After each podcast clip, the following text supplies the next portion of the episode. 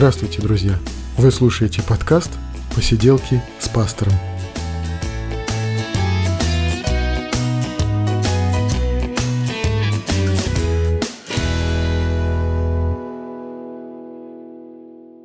Привет, друзья! Это 24 выпуск «Посиделок», и мы говорим о том, что с нами происходит, о том, что интересно. Мы говорим о христианстве, о его истории, мы говорим о Священном Писании, мы говорим об увлечениях. И вот сегодня две таких темы сегодня мы возьмем, и мы поговорим снова о художественных книгах. И э, основная тема будет сегодня, мне хочется поговорить о таком вопросе. Современно ли христианство – ну, вот такой, может быть, провокационный или неожиданный вопрос. И поговорим и посмотрим, что из этого получится. Поехали.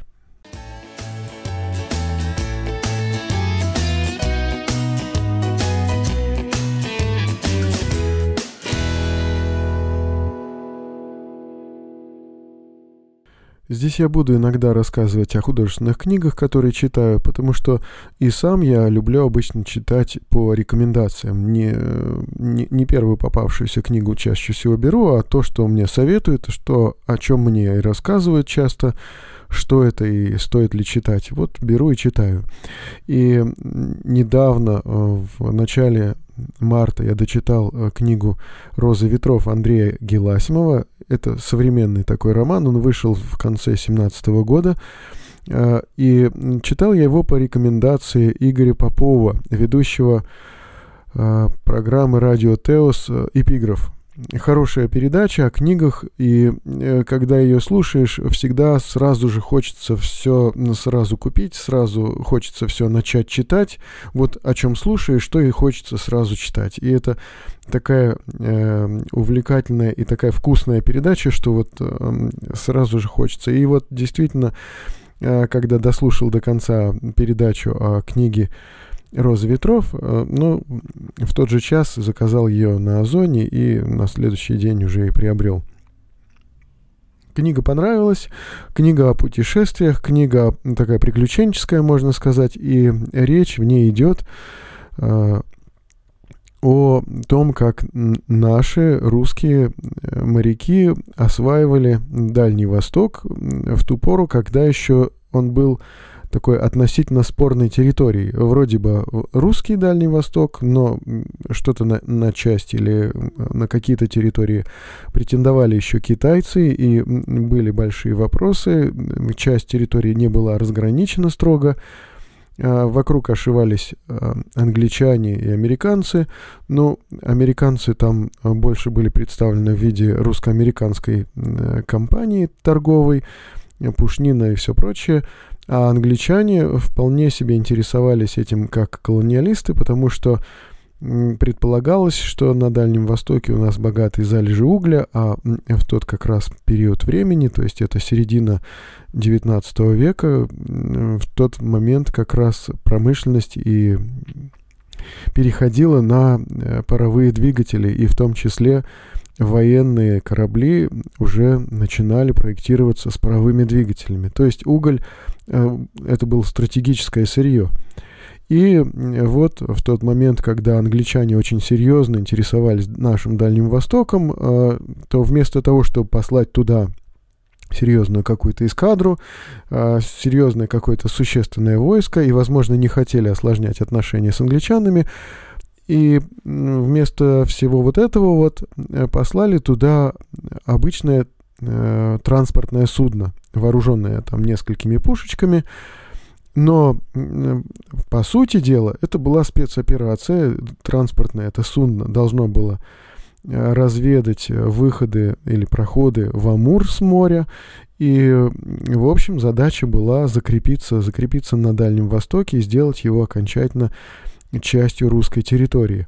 Там и подковерные э, такие э, интриги среди высшего руководства нашей, нашего, нашей страны, нашего государства. Там и действия спецслужб э, вполне себе на уровне тех действий, которые сейчас мы видим в наше время, да, ну то есть как бы вот приключения такого рода, патриотическая такая книга с, со спецслужбами, с спецоперациями и все такое прочее.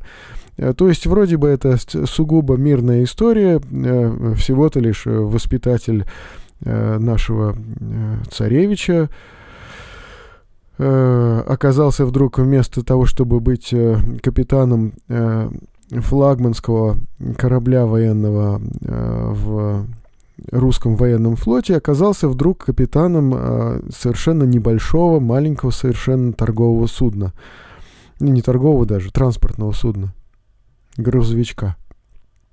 И, и все это было э, очень странно, так же, как и странен был, э, странен был арест его матери, потом странным было освобождение, и э, вроде бы данные ему на словах полномочия, от которых он официально фактически отказался, написав официальное письмо, что берет всю ответственность э, за исследование на себя, ну, как у нас водится. Ну, такая история э, с таким более-менее, кажется, счастливым концом. История, у которой будет, по всей видимости, еще продолжение. И что я могу сказать? Конечно, книга написана очень профессионально. Она увлекательна, и э, даже чувствуется, что какие-то моменты, автор пишет, э, ну, может быть, не потому, что его вот так повело вдохновение, а пишет потому, что он серьезный профессионал, потому что он писал сценарии для сериалов, для серьезных, хороших, для фильмов, потому что это не первая его книга, и он знает, как э, оставить читателя в напряжении, он знает, как заставить читателя продолжить читать дальше, он знает, как дать возможность читателю заинтересоваться.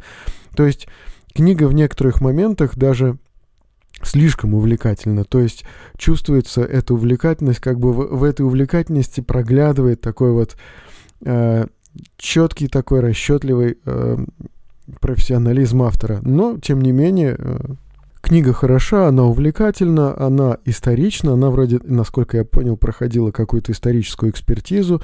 Все основные действующие персонали там исторические личности. И э, очень много таких исторических сносок, где объясняется тот или иной персонаж, чем он в действительности занимался, кто он был и когда он жил. Э, в общем, э, могу посоветовать, по крайней мере, своему 17-летнему сыну. Я посоветовал его почитать, и я думаю, что ему будет так же интересно, как и мне. Вот, понравилось. За что спасибо Игорю Попову и передаче «Эпиграф» на радио «Теус». А теперь мне хочется перейти к основной нашей теме и поговорить, о современно ли христианство.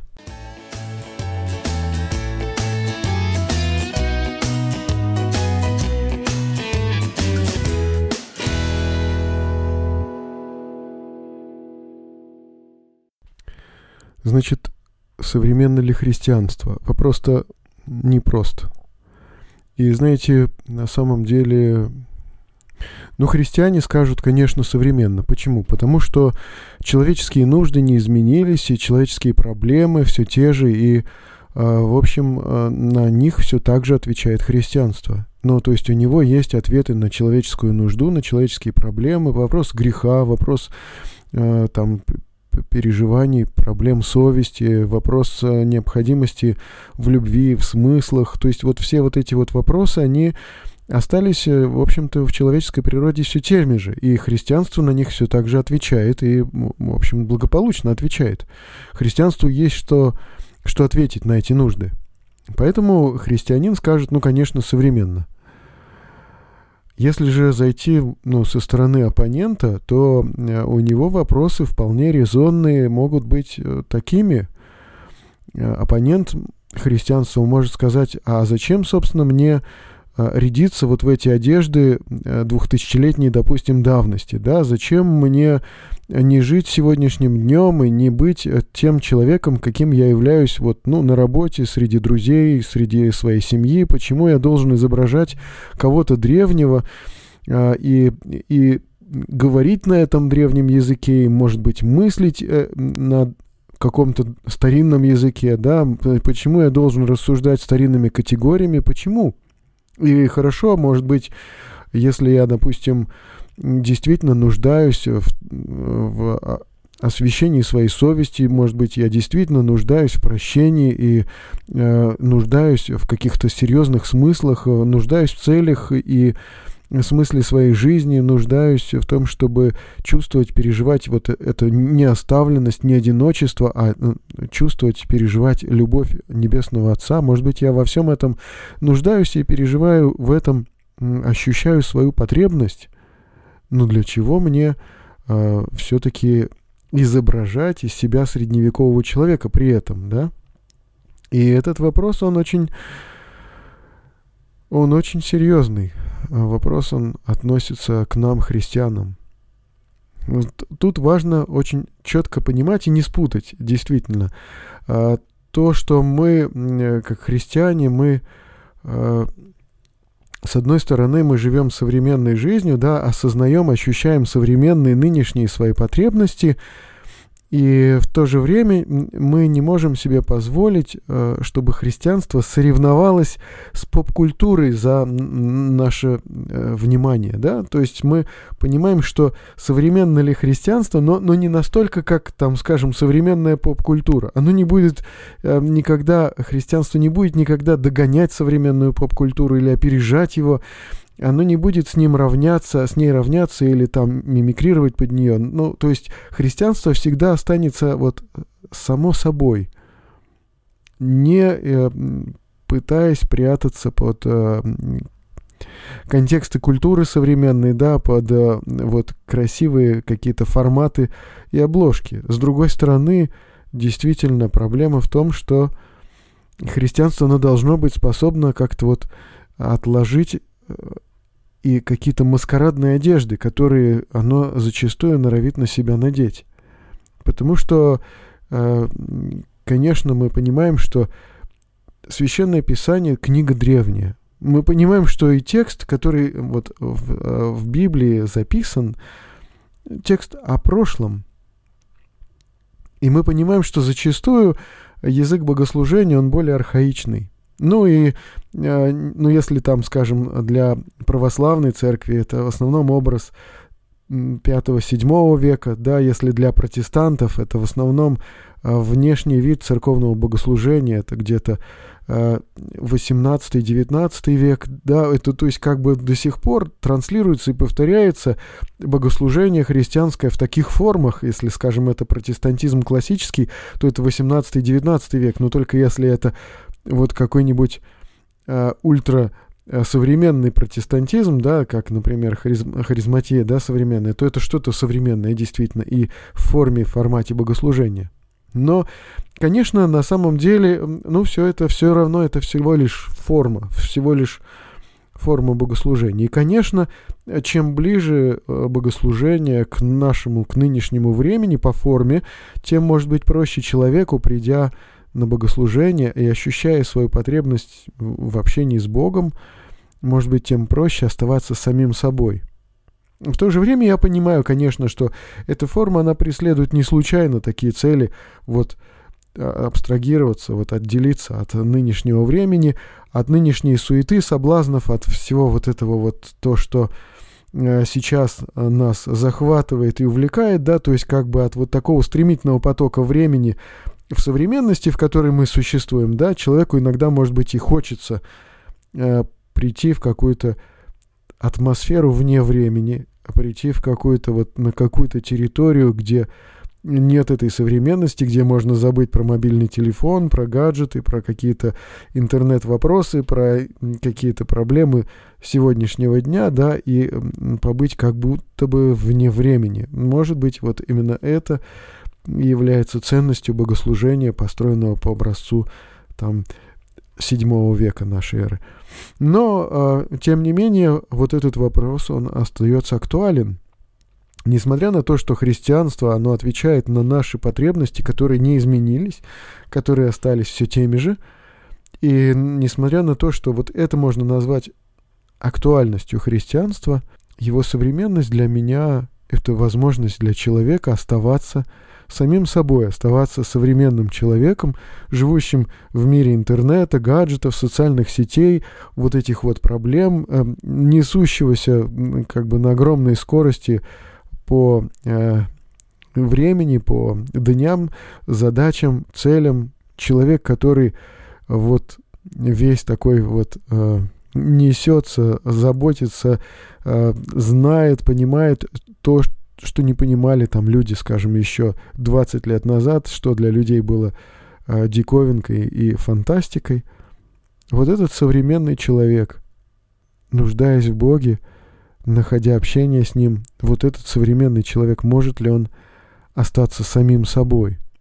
И вопрос для меня, как оказалось, сводится вот к чему. Я понимаю, что э, Христос как личность, э, как э, человек-проповедник, э, принесший совершенно удивительнейшее учение, да, проповедовавший, совершавший чудеса, да, он жил две тысячи лет назад, воспитал учеников, ученики воспитали своих учеников, и когда-то это достигло и до нас. И сейчас для нас это либо это история, история двухтысячелетней давности, либо это современность, либо это то, что происходит с нами теперь.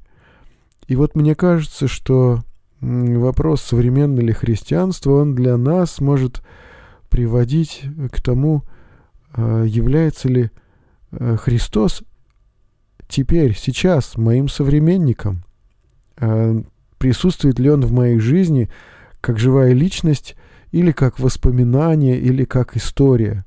Вот э, мы, христиане, утверждаем, что Христос присутствует в наших жизнях как живая личность, как э, тот, кто присутствует сейчас, с кем мы общаемся, кому поклоняемся, а вот теперь, в нашем текущем времени. И для нас он не просто все еще актуален, он для нас э, присутствует в этих днях, да, в этих обстоятельствах и проблемах. Если Бог знал, как э, там, помочь умирающему от болезни человеку 2000 лет назад, э, Бог знает, как решить проблему с компьютером у человека, у которого вот сейчас вот необходимо решить проблему с компьютером, допустим, или э, с двигателем автомобиля, или там, с билетом на самолет, который он приобретает через интернет. Бог знает вот эти вот вещи, вот эти вот вопросы, они для него не новости, не загадка. И мы не просто вот э, обращаемся к нему за помощью, и в том числе в таких делах. Э, каким-то образом мы должны понять, что он теперь не просто присутствующий в наших жизнях, в наших обстоятельствах, он их направляет каким-то образом, Он ведет нас через современность. И, и, и в этом случае, и, и тогда, и теперь христианство современно. Я думаю, что вот вопрос, современно ли христианство, это вопрос, не имеющий однозначного ответа, потому что ответ на него зависит от нас, христиан. Современно ли христианство зависит от того, играю ли я вот этого древнего человека, или я, при, приходя в церковь, остаюсь самим собой?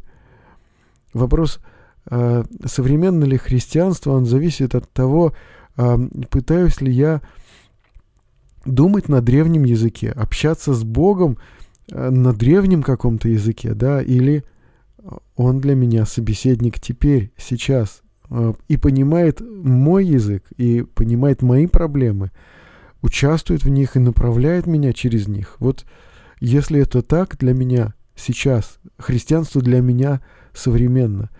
И э, я в этом случае, рассказывая кому-то о христианстве, ну, может быть, не такое большое значение уделяю истории, тому, что произошло тогда.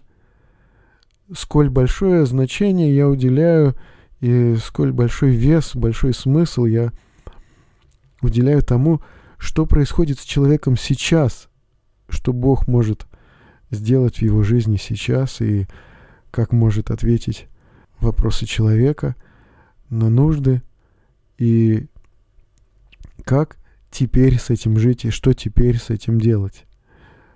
Тогда христианство становится современным и для меня, и для кого-то, кто слушает от меня о христианстве.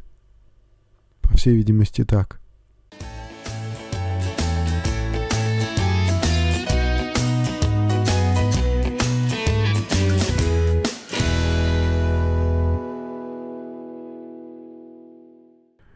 Снова мы приступаем к нашей рубрике «Читаем Библию вместе». И сегодня мы продолжаем говорить о Евангелии от Иоанна. Евангелие от Иоанна, кажется, поставило своей целью рассказать нам об Иисусе Христе как о Божьем Сыне, как о Боге, Творце неба и земли. И Евангелие от Иоанна — это то самое Евангелие, которое говорит об Иисусе Христе вот так возвышенно. И начало Евангелия от Иоанна — Э, как бы закладывает такую богословскую базу дальнейшего повествования. Я прочту первые, ну, первую половину, может быть, первую часть первой главы Евангелия от Иоанна, чтобы те, кто никогда не слышал, никогда не читал, чтобы поняли, с чем мы теперь имеем дело. Вначале было Слово, и Слово было у Бога, и Слово было Бог. Оно было в начале у Бога. Все через него начало быть, и без него ничто не начало быть, что начало быть. В нем была жизнь, и жизнь была свет человеков. И свет во тьме светит, и тьма не объяла его. Был человек, посланный от Бога, имя ему Иоанн. Он пришел для свидетельства, чтобы свидетельствовать о свете, дабы все уверовали через него. Он не был свет, но был послан, чтобы свидетельствовать о свете – был свет истинный, который просвещает всякого человека, приходящего в мир. В мире был, и мир через него начал быть, и мир его не познал. Пришел к своим, и свои его не приняли. А тем, которые приняли его, верующим во имя его, дал власть быть чадами Божьими, которые не от крови, не от хотения плоти, не от хотения мужа, но от Бога родились, и Слово стало плотью и обитало с нами полное благодати и истины. И мы видели славу Его, славу как единородного от Отца. Вот такое вступление Евангелия от Иоанна, такой э, текст, э, написанный таким вот э, классическим, красивым языком греческой поэзии, текст богословский и философский, и те категории, которыми рассуждает Иоанн, вначале было Слово, Слово было у Бога, и Слово было Бог. Это важнейший богословский вот такой аргумент Иоанна. И вот само это понятие Слово обозначает закон мироздания, благодаря которому все существует. То, что дало жизнь всему окружающему нас миру, и то, что является а, вот такой теоретической основы этого мира, закон мироздания. И когда мы рассуждаем о физике, химии, о других каких-то э, фундаментальных каких-то законах природы, мы должны понять, что когда Евангелие от Иоанна говорит «в начале было слово», оно подразумевает и физику, и химию, и математику, но больше того, оно подразумевает самого Бога, который вот пребывает в Троице. И здесь, здесь э, Иоанн закладывает вот эти вот основания, а, то, о чем будет рассуждать дальше, когда а, будет э, цитировать речи Иисуса Христа, которые говорят о его божественности. И этот вызов, который Христос принес, сказав о том, что он Сын Божий, а в монотеистической стране, когда его готовы были в один момент побить камнями, в другой момент все-таки предали и распяли за это самое, то есть за то, что он претендовал быть Сыном Божьим. И а, в подтверждение этому совершал исцеление, совершал чудеса и говорил такие удивительные слова, которых, ну, не сказал прежде ни один человек. Евангелие от Иоанна, оно удивительно именно вот а, таким а, богословским своим уровнем, а, рассказом об Иисусе Христе в самом возвышенном смысле. Э, не, не случайно, не зря евангелист Иоанна сравнивает вот из эм, э, четырех животных откровений с орлом. Но это, это отдельная история. Пока же хочется сказать, вот э, в этом тексте вначале было Слово, и Слово было у Бога, и Слово было Бог. Э, иногда спорщики, люди, отрицающие э, божественность Иисуса Христа, говорят, вот по-гречески не совсем точно перевели, вот слово было божественно, так было бы точнее. Но э, если мыслить категориями древнего философа, то божественно это означает обладающее что-то, обладающее божественной природой. Это не так, как мы вот говорим иногда, что, ну, допустим, у этой колбасы божественный вкус, да, вот мы как бы ничего не подразумеваем, кроме того, что вкус хорош. Но когда древний образованный человек говорил, что, например, слово «божественно», то он подразумевал, что э, слово обладает божественной природой. А что может обладать божественной природой, кроме Бога? То есть вот эта претензия на божественность, которая заложена в начале Евангелия от Иоанна, она дальше потом сопровождает Иисуса Христа по всему Евангелию. Иоанн рассказывает об Иисусе Христе как о Сыне Божьем, как о Боге.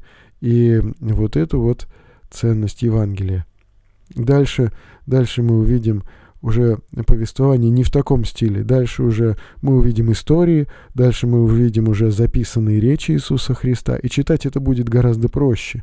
Так что, друзья, я думаю, что а, сейчас мы не будем долго задерживаться на вот этой нашей теме, в этом нашем разделе э, «Читаем Библию вместе». Я пока вновь призываю вас читать Евангелие от Иоанна, читать Священное Писание и задавать вопросы, если у вас появляются вопросы, не только по Евангелию от Иоанна, вообще в целом а, по Писанию, вопросы о христианстве, и мы будем а, разговаривать об этом, мы будем отвечать на эти вопросы, и э, подкаст этот будет дальше развиваться. Пока же мне хочется а, попрощаться. До скорых встреч, друзья. Читайте Библию, и пусть благословение Божье будет с вами.